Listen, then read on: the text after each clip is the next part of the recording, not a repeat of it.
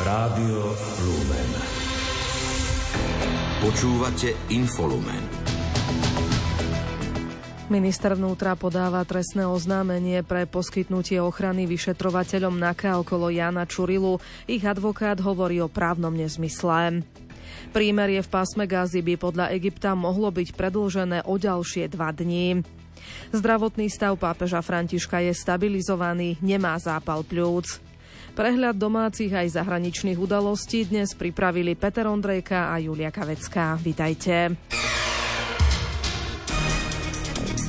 Domáce spravodajstvo. Minister vnútra Matúš Šutaj Eštok podal trestné oznámenie pre okolnosti poskytnutia ochrany tzv. Čurilovcom. Myslí si, že poskytnutá ochrana je nezákonná a došlo k spáchaniu trestného činu zneužívania právomoci verejného činiteľa. Dodal, že zákon musí platiť pre všetkých rovnako.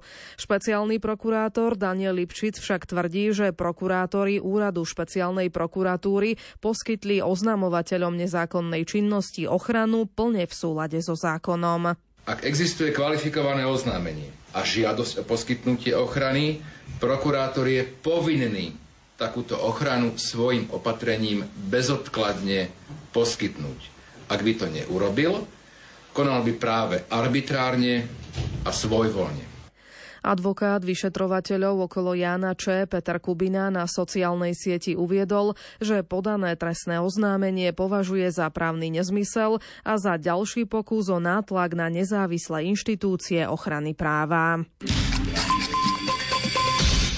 Bankový sektor na Slovensku zostáva odolný s dostatočnou výškou kapitálových vankúšov a robustnou ziskovosťou. Kapitálová primeranosť bank pokračovala v raste a k júnu dosiahla takmer 20% Stabilizovaná situácia je aj v oblasti likvidity. Vyplýva to zo správy o finančnej stabilite, ktorú dnes prezentoval Vladimír Dvožáček, výkonný riaditeľ úseku dohľadu a finančnej stability MBS. Hovorí, že napriek pomerne prudkému zvyšovaniu zvyšovaniu úrokových sadzieb by aj väčšina dlžníkov mala byť schopná pokračovať v splácaní svojich úverov, a to aj pri vyšších úrokových sadzbách. V zásade platí, že v súčasnej dobe by schopnosť e, klientov, retailových klientov nemala byť ohrozená a že by mali vedieť splácať svoje úvery aj v budúcnosti, s výnimkou teda tých skupín, ktoré som pomenoval. Samozrejme, že toto platí dnes. Keby došlo k zhoršeniu ekonomickej situácie, napríklad by sa zhoršila situácia na trhu práce, tento problém by mohol byť závažnejší. Vyššiu mieru rizika vykazuje len malá skupina domácností, ktorej spoločnou charakteristikou je vyššia miera zadlženosti. Riziko by však mal zmierniť vývoj reálnych príjmov domácností, ktoré by mali začať od budúceho roka opäť rásť. Krátko z domova. Vyšetrovateľ Naka Jan Čurila, ktorého postavili mimo služby, nedávno vypovedal, že počas vyšetrovania sa mu podarilo zadokumentovať blízky vzťah medzi generálnym prokurátorom Marošom Žilinkom a Petrom Koščom, ktorý mal podľa policajnej akcie rozuzlenie pod palcom Slovenskú informačnú službu a tiež údajne inštruoval nahrávanie prokurátorov. Žilinka tvrdenie nekomentoval. Informoval o tom portál aktuality.sk. Škola v Parchovanoch tvrdí, že neevidovala podnet na podozrenie zo šikany. Minulý týždeň tam zomrel 15-ročný žiak po tom, čo počas prestávky skočil zo strechy. Jeho rodičia povedali, že ich syn dlhé roky šik- že jeho syn, že ich syna dlhé roky šikanovali spolužiačky, vysmievali sa z jeho výzoru a doberali si ho pre jeho postavu. Policajti vyšetrujú dnešnú rodinnú tragédiu v Šali ako obzvlášť závažný zločin vraždy. V skorých radných hodinách prišli o život dvaja ľudia, ďalší dvaja skončili v nemocnici s bodnými poraneniami. Syn zaútočil nožom na svojich rodičov a brata, následne vyskočil z okna bytu. Úprimnú sústrasť a hlbokú účasť a blízkosť vyjadril aj nitrianský biskup William Judák. Práce na sanácii bývalej skládky chemických závodov Juraja Dimitrova v Bratislavskej Vrakuni by mohli pokračovať začiatkom roka 2024. Pokračovanie projektu spočíva vo vybudovaní podzemnej tesniacej steny a povrchovej tesniacej vrstvy. Hotové majú byť do konca roka 2025, ale tiež zo sanácie podzemnej vody. Slováci v Lani vytvorili viac ako 2,5 milióna tón komunálneho odpadu. V priemere vyhodili do odpadových nádob takmer 500 kg smetí. Na deň to predstavuje približne 1 kg odpadu. Produkcia komunálneho odpadu sa na Slovensku za poslednú dekádu zvýšila takmer o polovicu. Banskobystrickému samozprávnemu kraju sa do podporného rezidentského programu pre pediatrov podarilo získať prvú lekárku.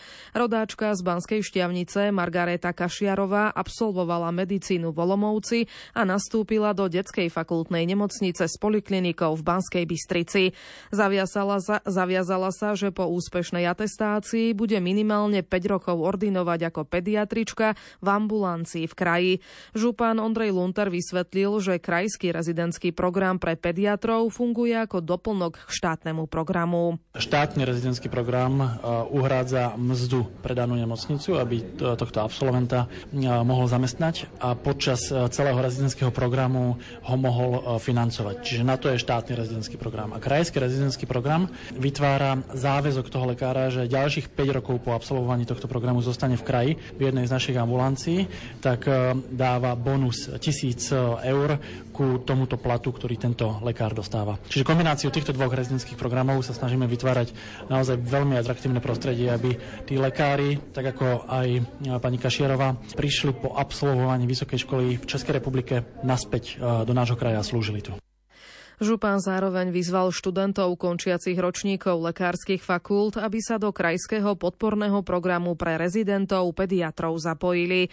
V budúcom roku sú v rozpočte rozvojovej agentúry, prostredníctvom ktorej sa tento program uskutočňuje, prostriedky na celkovo 6 rezidentov.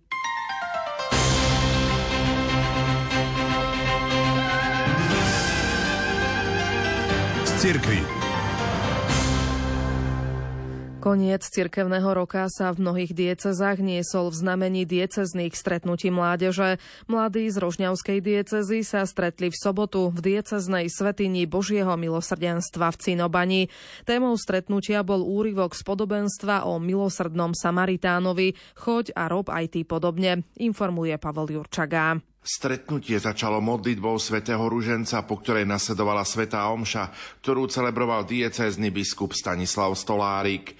V homílii mladých pozbudil, aby sa zvlášť na tomto mieste v diecéznej svetini Božieho milosrdenstva nechali objať Božím milosrdenstvom, ktoré sa nám ukazuje. Mladí sa nemajú skrývať pred živým Bohom, ale naopak vytvárať s ním spoločenstvo a svetu ukazovať, že viera im dáva nádej. Takže s ním, s Duchom Svetým, spolupracujme v otvorenosti a dôvere, žijme, rozpaľujme v sebe živú nádej, že to všetko, čomu sme oslovovaní, pozvaní a poslaní, má zmysel, ako nás povzbudzuje znova pápež František, keď oslovuje vás, mladých. Buďte radostná mládež, po Svetej Omši nasledovala krátka katechéza o Božom milosrdenstve, ktorú pripravili sestry z kongregácie sestier Matky Božieho milosrdenstva.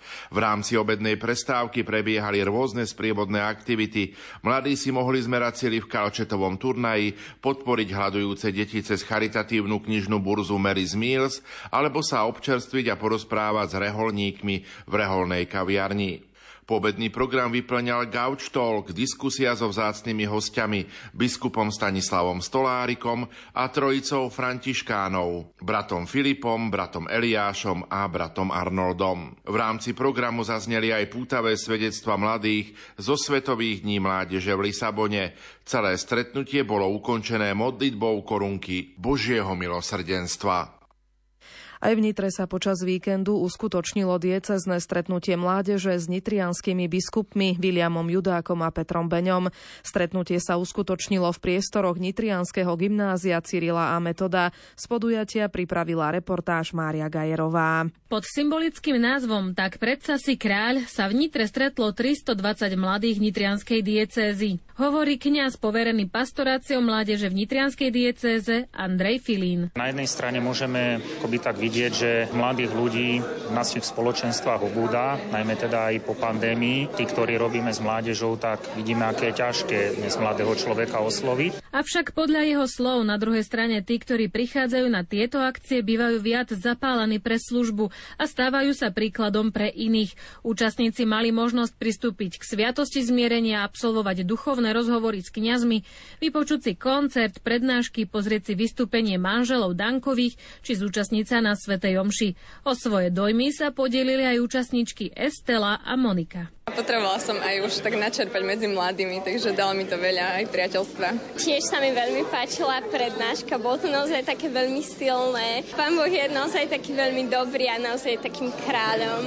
A je to tu naozaj skvelé, že všetci sme tu tak spolu. O hladký priebeh sa starali dobrovoľníci. Jednou z nich bola aj Katka. Tá naša reholná sestrička nám to tak akože celkom priblížila a hovorím si, že môže to byť super skúsenosť, super zážitok, takže bolo to také celkom dobré rozhodnutie zatiaľ. Nitrianská dieceza takýmto spôsobom dala najavo mladým ľuďom nitrianskej diecezy, že má o nich záujem. Chce s nimi diskutovať, počúvať ich či zdieľať s nimi ich radosti aj starosti. Hovorí nitrianský diecezny biskup William Judák. Tak samozrejme mladí túžia po tajomstvách a viera je tiež tajomstvo a tí, ktorí tu dnes prišli, túžia prehlbiť si svoju vieru a svoj vzťah navzájom, uistiť sa, že nie sú sami vo viere a potom aj prehlbiť svoj vzťah k Bohu. Ich prítomnosť je obohacujúca aj pre nás všetkých.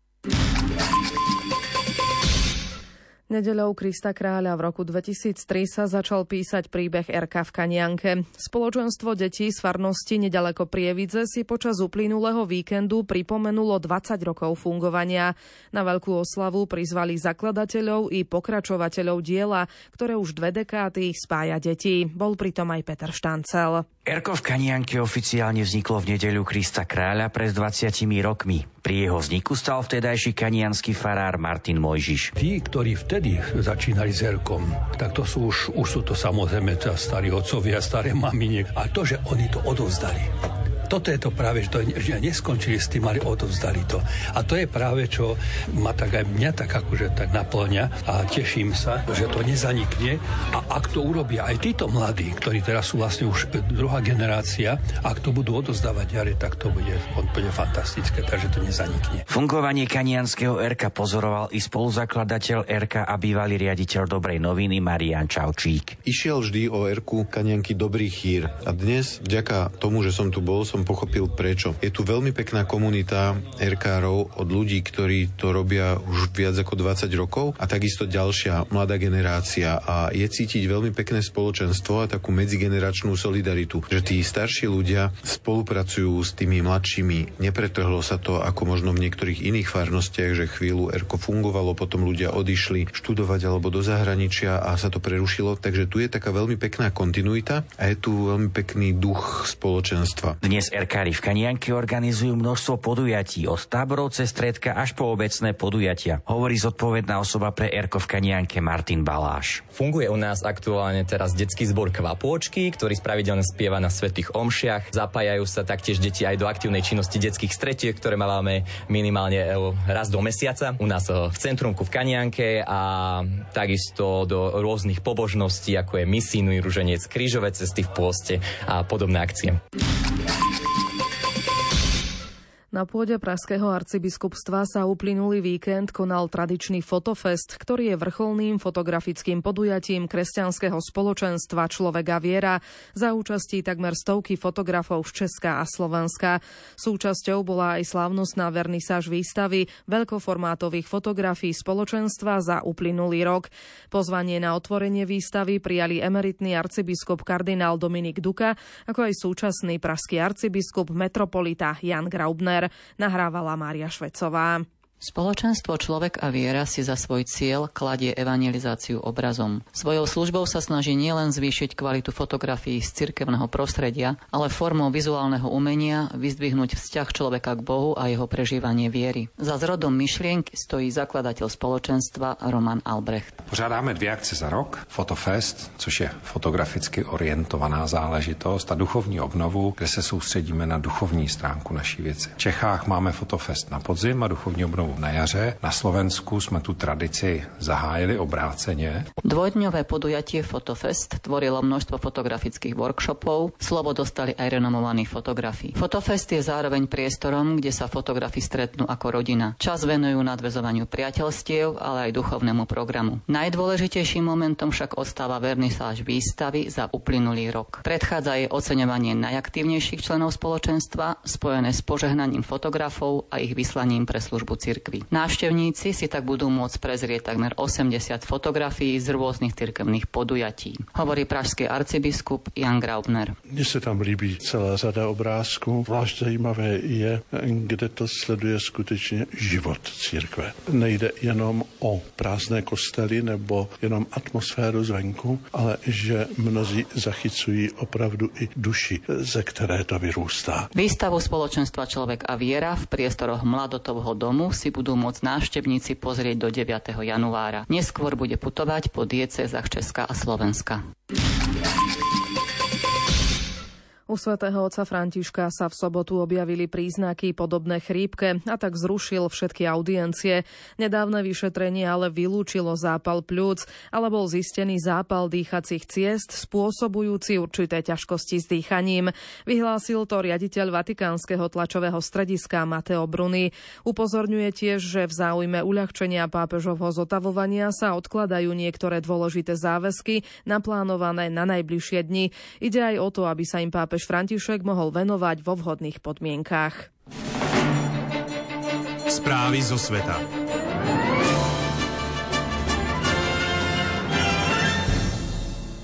Egypt a Katar sa blížia k sprostredkovaniu predlženia prímeria v pásme Gazy o dva dni, informovala o tom egyptská vláda.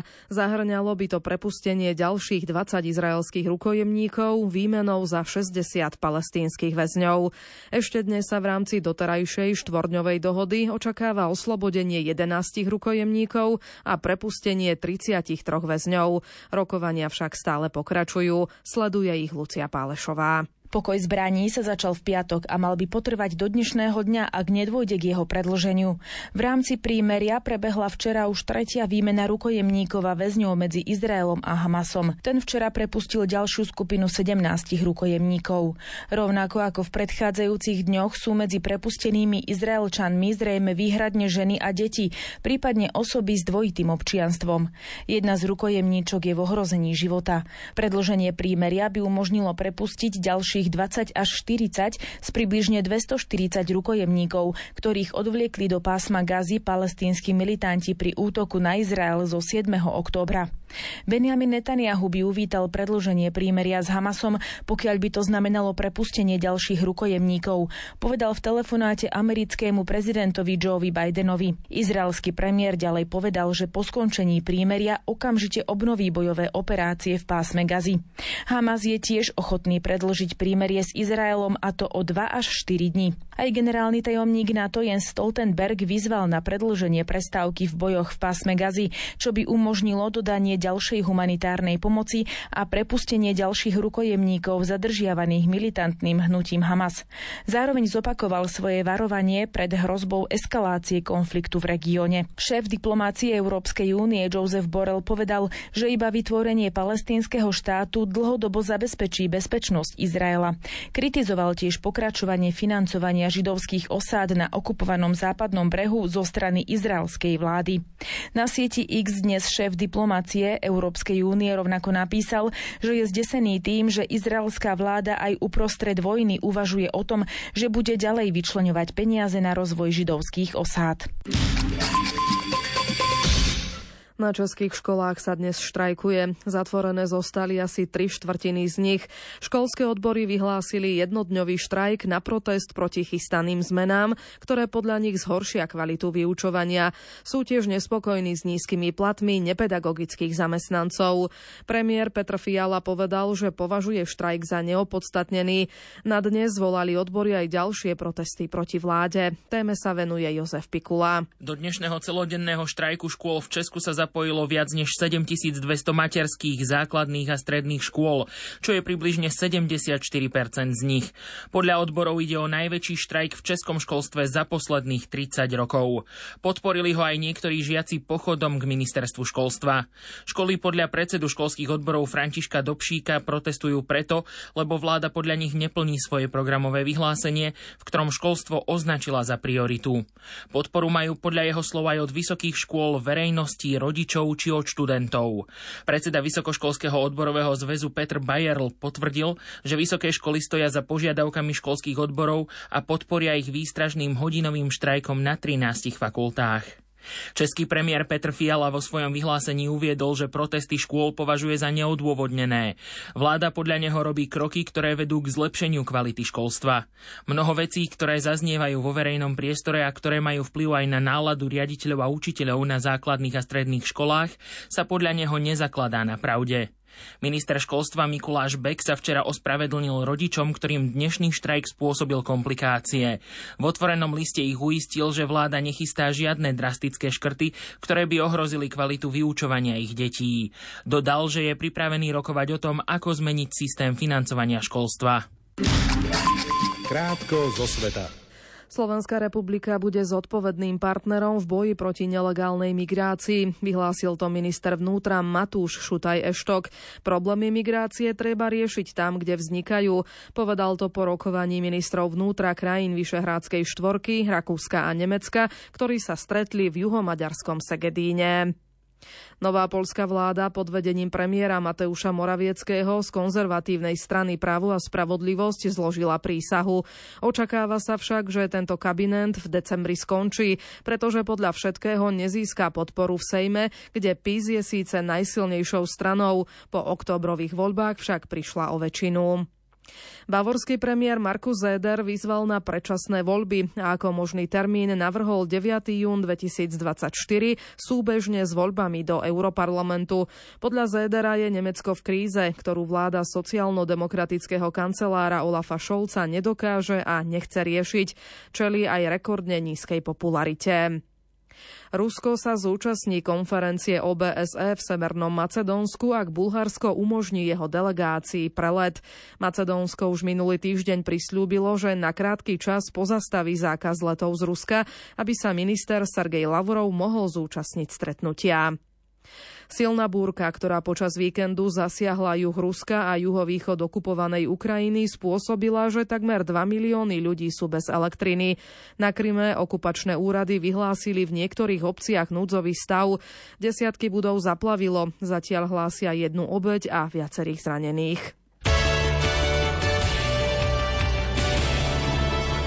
Šport Rádia Lumen. Slovenská lyžiarka Petra Vlhová skončila na druhom mieste vo včerajšom slalome Svetového pohára v americkom Killingtone. Na domácu víťazku Mikaelu Šifrinovú stratila 33 stotín sekundy. Američanka si pripísala jubilejný 90. triumf v prestížnom seriáli, čím zlepšila svoj rekord. Tretia bola švajčiarka Wendy Holdenerová.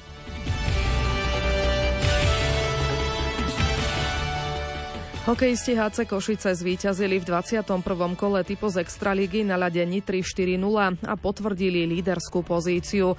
Kvality oceliarov ocenil aj domáci tréner Antonín Staviania. No musíme uznať, že dneska Košice působili hokejový vyšším dojmem. Z naší strany v prvních 20 minut tam nebyla ta energie, jakou by sme chtěli mít, a to znamená dostat soupeře pod tlak. V druhé třetině se to zlepšilo, zméně ty příležitosti, co jsme měli díky přesilovkám v první třetině, to nám prostě chybělo. Tam ti hráči to nezahráli dobře a naopak ze strany Košic dneska ty přesilové hry tam bylo jednoznačně vidět, prostě jak si věří, jak hrají v pohodě. Za nás prohráli jsme s lepším týmem. Hokejisti Slovana Bratislava prerušili štvorzápasovú šnúru prehier s novými zámkami, keď ich včera zdolali 5-2. Asistent trénera domácich Richard Kapuš vyzdvihol charakter týmu, ktorý podľa neho vďačí za tri body zvládnutiu zlomových momentov vyrovnaného stretnutia. Nebudeme si tu stávať vzdušné zámky, z našej strany to zase nebol nejaký excelentný výkon výsledok e, neodzrkadluje dianie na lade, ale takéto zápasy momentálne potrebujeme v našom stave, akom sme. Z minima vyťažiť maximum, získať 3 body a tým môžeme byť spokojní. Samozrejme, na hre budeme ďalej pracovať, ale my momentálne potrebujeme zbierať body a teraz by sme potrebovali potvrdiť tento výsledok e, v nasledujúcom zápase, takže urobíme všetko preto, ale dneska si myslím, že to bol solidný zápas e, z obidvoch strán a vyhral ten, kto mal možno aj trošku viacej šťastia alebo viacej, viacej pevnej vôle. Spíšiaci zdolali Banskú Bystricu 4-2. Nedarí sa zvolenú, ktorý podľahol Popradu 1-5 a zaknihoval už šiestu prehru v sérii. Príčiny vysvetlil zvolenský kouč Peter Oremus. Sa nachádzame v ťažkej nejakej tej zápasovej strate, kedy tí zápasy pribúdajú, že ich prehrávame. Vidieť to aj na našich hokejkách, potom není ten kľud nejakým spôsobom. No ale hovorím, jednoducho asi e, to obdobie malo prísť, aké teraz a rýchlosť toho vo nejakým tvorovou prácou a samozrejme trošku kľudu na hokejkách, ale hovorím, e, človek v živote musí zažiť aj takéto veci a, a z takýchto vecí sa treba dostať. Výťaznú sériu natiahli Michalovčania, ktorí triumfovali proti Liptovskému Mikulášu hladko 6-1. Trenčín uspel proti Humennému 4-1. Hokejisti Edmontonu zvíťazili v noci v NHL nad Anaheimom vysoko 8-2. Hráči Nešvilu zvíťazili v piatom zápase v rade, keď na domácom ľade zdolali Winnipeg 3-2 a ukončili im 5-zápasovú víťaznú sériu. Minnesota prehrala na ľade Detroitu 1-4 a nebodovala už v 7. zápase za sebou. Carolina sa otriasla z nedávnej prehry s Tampou Bay 2-8 a na domácom ľade zdolala Columbus 3-2. Slovenský hokejista Dalibor Dvorský má za sebou ďalší úspešný zápas v kanadskej juniorskej súťaži OHL. V noci prispel gólom a dvomi asistenciami k víťazstvu Sedbury Wolves na ľade Oushawi Generals 7-5.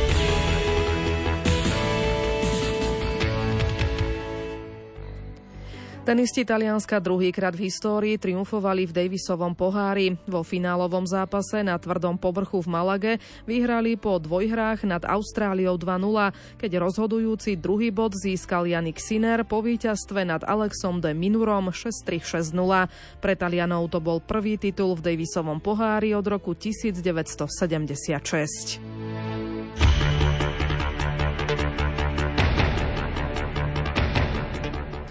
Najúspešnejší slovenský motocyklový pretekár Štefan Svitko absolvuje už po 15. raz najpopulárnejšiu a najťažšiu Rally Dakar. 41-ročný trojnásobný majster Európy a 25-násobný majster Slovenska v enduro a cross country je v záverečnej fáze prípravy pred nadchádzajúcim štartom na svoj obľúbenej rally, ktorá sa uskutoční od 5. do 19. januára v Saudskej Arábii. Na účastníkov čaká 12 etáp v celkovej dĺžke tak takmer 8 tisíc kilometrov. Počasie Zrejme nás čaká prvá kalamita tejto zimy. Peter Jurčovič upozorňuje na výdatné sneženie na celom Slovensku. Zajtra ráno no tak hm, bude prichádzať ďalšia, ďalšia oblačnosť, takže zase veľká oblačnosť zamračené a znovu na väčšine územia sneženie. Totiž nielen, že prichádza teplý front, ale on je spojený ešte s tlakovou nížou. Už ani neviem, koľka tá v poradí, to je za posledný 1-2 mesiace, ale tu sa tak stredajú rýchlo za sebou, že je úplne neuveriteľne. Jedna ešte poriadne neodišla je niekde vo východnej Európe a robí paseku v počasí v Moskve a okolí. A už je tu druhá, ktorá prichádza od západu a už teda zajtra by mala byť nad našim územím a zase vydatné sneženie. Môže dať 10 Lokálne by to mohlo dať aj 20 cm snehu. To už je čo povedať. Bude to hlavne na strednom a východnom Slovensku až také intenzívne. Teploty v útorok ráno Väčšinou to bude pod nulou, ale tento juhozápad, Bratislava, Podunajská nižina, tak ako dnes, plus 1, možno plus 2 stupne. A potom cez deň rátam s tým, že ešte teplota aj trošku môže stupnúť, ale podobne ako dnes, asi tak na 5, možno na 6 stupňov na juhozápade. Inde by to malo zostať chladnejšie a na viacerých mestách dokonca celodenné mrazy. Dnes večer pokračuje v našom vysielaní pravidelný gaučing. Hostia z Cirkevnej umeleckej školy v Topolčanoch budú dnes hovoriť o tom, ako vzniká filmová rozprávka. Ondrej Rosík ich privíta o 20. hodine. Pekný večer s Rádiom Lumen želajú Peter Ondrejka a Julia Kavecká. Do počutia.